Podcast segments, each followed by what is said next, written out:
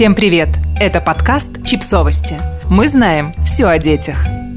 Лечите чувство вины витаминкой и не демонизируйте фрукты. Советы по питанию. Мы часто говорим о том, как помочь ребенку с детства сформировать здоровые отношения с едой. И о том, почему пищевое насилие должно быть уничтожено без остатка. Продолжит тему автор проекта The Good Man Project Тревор Хадсон – который поделился универсальными советами по организации питания ребенка. Тревор отмечает, что не является экспертом по питанию, однако за время отцовства он успел набраться опыта в вопросах питания детей. А вот что, по его словам, рекомендуют родителям разные эксперты. Разрешите детям есть все, что они хотят. Следите за тем, чтобы дети ели много хорошей еды – если ребенок капризничает, это может привести к пищевым расстройствам. Если ребенок пропускает прием пищи, он станет толстым. Все дети любят сладкое. Слишком много сладкого – это плохо. Овощи – это хорошо. Слишком много овощей могут плохо сказаться на росте ребенка.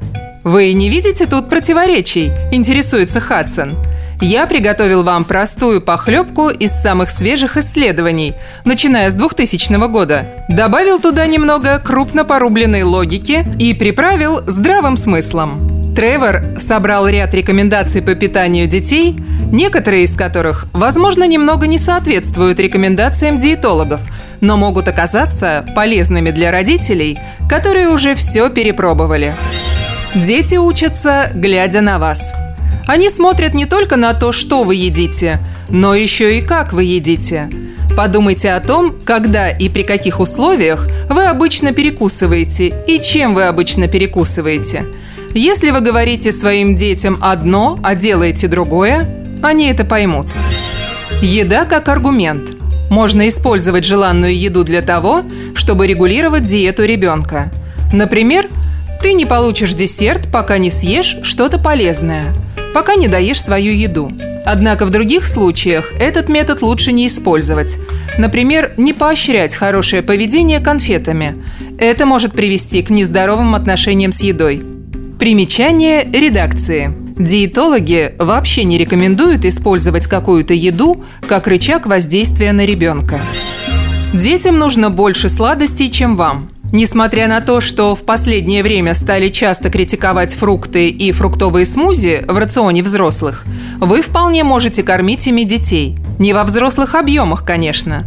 С вашими детьми все нормально, если им не нравятся кислые или горькие вкусы. А еще далеко не всем нравятся копченые или плесневелые запахи, например, как у сыра или грибов. И это тоже нормально. Дети не умрут от голода, при условии того, что вы их кормите. Им точно хватает еды, чтобы оставаться здоровыми. Если вы приготовили детям блюдо, от которого они отказываются и требуют мороженого, не стоит идти у них на поводу.